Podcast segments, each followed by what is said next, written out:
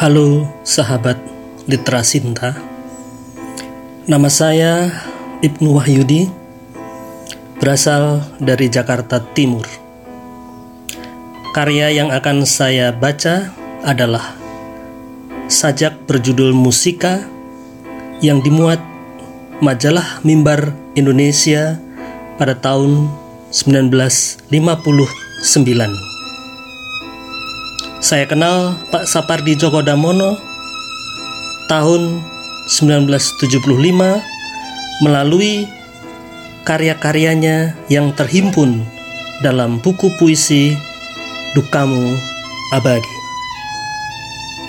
Program ini diselenggarakan oleh Literasinta Abdurrahman Wahid Center for Peace and Humanities Universitas Indonesia.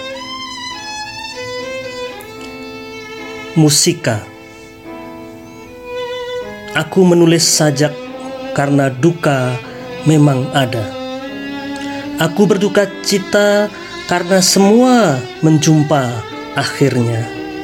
Tapi serapah yang berloncatan di hutan hari-hariku Hanya akan meletakkan hidup di bawah debu.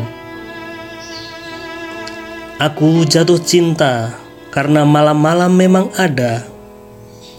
Aku merenung malam karena sepi mengangkat kata. Dada yang menyeru-nyeru tertumbuk pada tak tahu. Terulur dan terulur bagai doa yang enggan cemu. Dan aku hidup karena mati akan menjemput. Lautan dalam dari jauh nampak seperti kabut. Maret atau Desember atau kapan-kapan saja burung-burung datang untuk terbang entah ke mana. Terima kasih.